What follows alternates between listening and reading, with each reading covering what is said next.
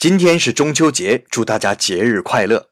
其实日本也有中秋节，不过随着明治维新的举国西化，现在除了商家每逢中秋还在卖着一种叫月见团子的糯米点心，日本人对中秋的概念是越来越薄了。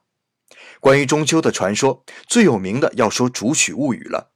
一个老翁在竹子中发现了一个小女孩，后来女孩出落成绝世美人，就连日本天皇也为之折服。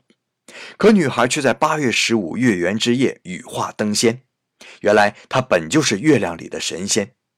据说天皇伤心欲绝，将女孩留下的不死神药在山上焚烧，从此这山叫不死山，谐音富士山。